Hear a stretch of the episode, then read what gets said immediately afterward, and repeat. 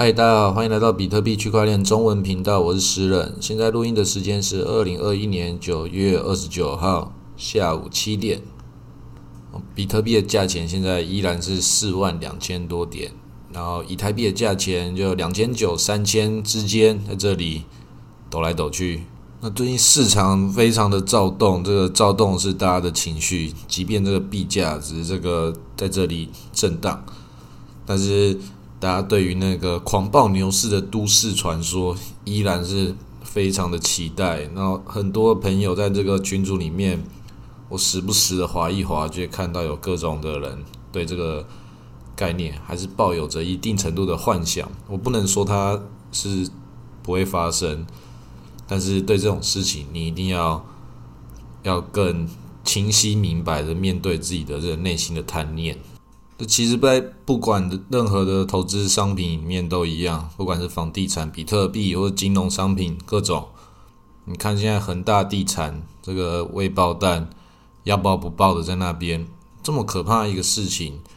那么比特币这边也有各种的危机在里面。这个比特币的不用提，太多了，任何一个地方要爆掉，整个市场要崩坏，都是分分钟的事情。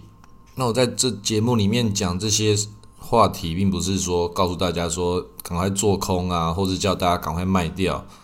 事实上，真的很有可能在这种市场进入到这种秋冬转换的季节，每一年在这种时机时节的时候，都特别会主力会表演，这种大家的情绪都非常的躁动。所以，这个云霄飞车会怎么跑？有可能最后一发是要往高点跑啊，但是那个高点。我认为接下来就一定是要走向长期大熊市，或者是现在就是熊市，就是这两个选择。总之，不管是现在就是熊，或等到暴涨之后才熊，这两个可能你还是要为所有的过冬做准备嘛，这是一件很合理的事情。那很多人在这种气氛之下，都一直弥漫着一种啊，我要在这个牛市的最后期间搞一波大的。这个概念我已经最近听到超多、超多人这样这样的思维在做各种的事情了。这其实很危险的观念，这一波可能就永远不会来啊，或者就一直吸收着这些贪婪的这个气氛，然后各种的小机会，一点一点的把你手中的筹码全部抖掉。你回过头来看，买了一大堆这些你觉得要来一波大的各种小币，然后没有一个在理你，就只有比特币独涨。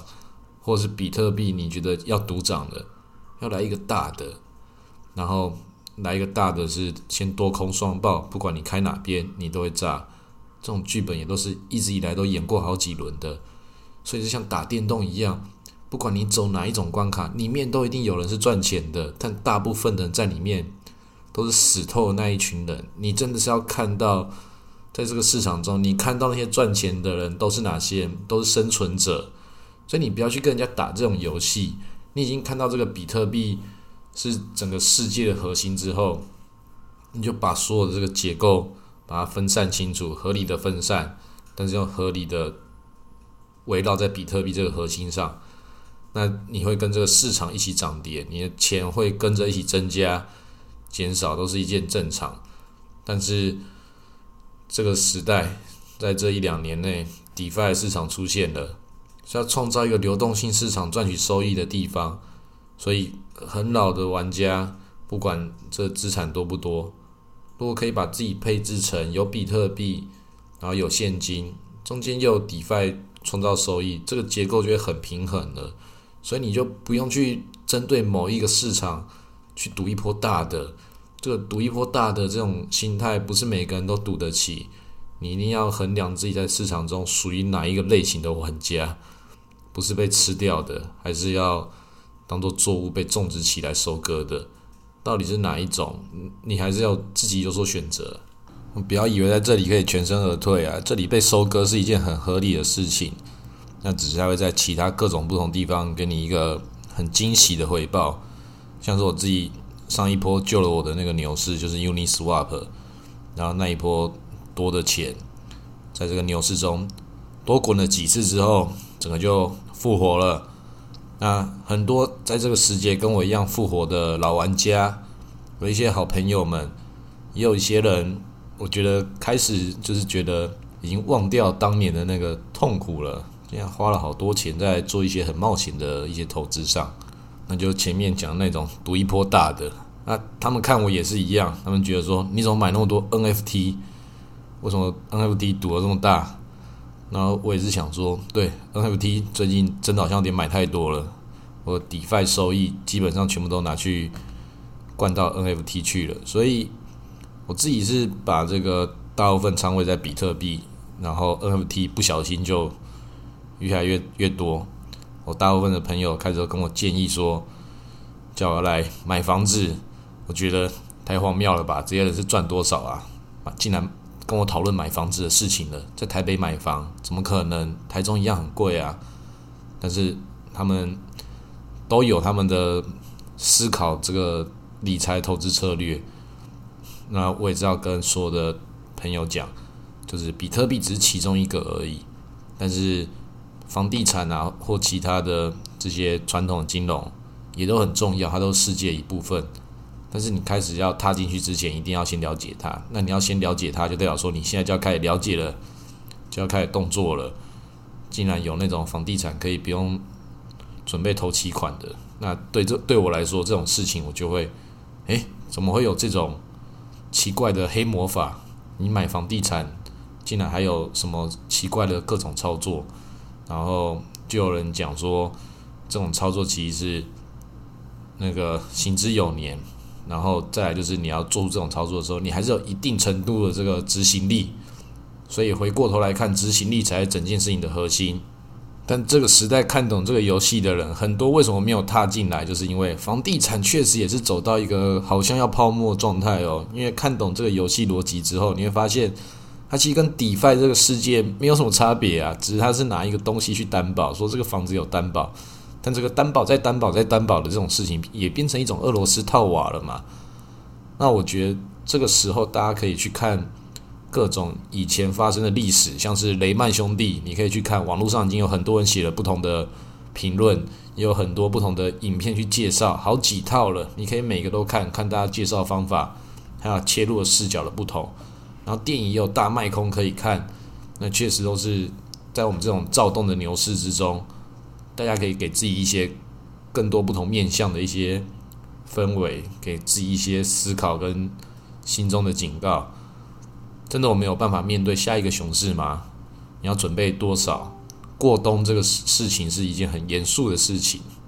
你就看看最近这一小段时间，这个孟晚舟，然后恒大地产、海航的董事长跟 CEO 被抓，那这些种种的这些事情。接下来还有更帅的东西是那个微信跟阿里巴巴的支付通道要打开，那到底还会有各种的这种金融上的一些大动荡会发生什么？就我们没有办法这么简单就可以判断出来，但是它有可能也都没事，因为它一切就是这个政府跟大财团之间的平衡。其实所有的我们这些市场，大家都知道我们。在这里，我们是散户，散户的总和的力量加起来很巨大，没错。但散户就是没办法总和的那一群人才叫散户嘛。那市场中有他自己的矛盾跟这些大变动的时候，其实确实就是这些有钱人、这些资产阶级跟统治阶级他们内在的各种矛盾，可能是商业矛盾或政治矛盾。所以，我们看到这些价格或是哪一个未爆弹，那其实都不是我们的事情，不是我们可以控制的。但是我们在里面观察的时候，就是要切记不要让自己去做一些做一些选择。你把自己的选择都压注在某个地方上的时候，它一定有它很大的风险。当然，我也不一定有资格这样讲的。我把我的全身家当都压到比特币上面来。但是我前面讲这种选择比较像是一种战队型的，就是你觉得某一种东西它才是，因为任何的一些这种传统投资的东西。它都代表着它背后一层一层的结构，一层一层的力量。就你投资房地产，就一定代表说你认同那个地方的这个经济，你认同那个地方的房地产制度政策。那其实就是也是认同那个地方的类似政治或是经济这些人性的要素。那如果说你投资了其他的这些商品啊，Nike 啊、麦当劳，你也是投资那样的消费理念，或是投资他们背后所代表的一些企业文化，或是他们劳工雇佣的这些关系。其实你对什么进行消费，对什么就是对什么进行投资。那你对什么进行投资，就是在支持它背后的理念。那我自己建议，在这个牛市中有赚到钱的朋友，很多人问我说还有什么东西可以往下继续投资。那我也讲了很多次，就是我只知道比特币，其他东西我现在都不敢碰。狗狗币是我会做小小投机的部分，但是我更建议大家，如果有赚到钱的话，真的是把钱要合理的套现出来，然后做更多的花费，了解这个世界上金钱在怎么运用，找到一个很好的借口给自己消费嘛。啊，消费的话一定要注意，不要有那种报复性消费或那种炫富型的那种行为，因为那代表说不是那个好不好、漂不漂亮的问题，是因为你花钱的方式是要花给别人看的话，那样这个体系就会变成并不是客观，那就不是我建议你的目的了。但如果你还是想要花钱或是花给别人看，那是你的事情。但是我建议的概念是。就是你去花钱去享受你的生活，你就知道说哪些事情是真的有必要性的花费，不用把所有的钱把花钱当做一种目的。你要把你过想要什么生活，那才是目的。只是他需要花多少费用，那你可以找出各种的方法去得到你要的。那很有可能你这个套技能你学习起来之后，你就有办法面对熊市了，因为你就会知道说，诶，我要。买一杯饮料，坐在公园喝茶，这个二十块看起来就是度过了一个很优雅的下午。那你有钱的时候，你是喝茶，然后在下午茶在咖啡厅里面两百块。那这二十块跟那两百块有差别吗？一定是有差别。那没有哪个比较好，哪个比较不好，就选择你在哪个方式，你想要得到什么样的体验。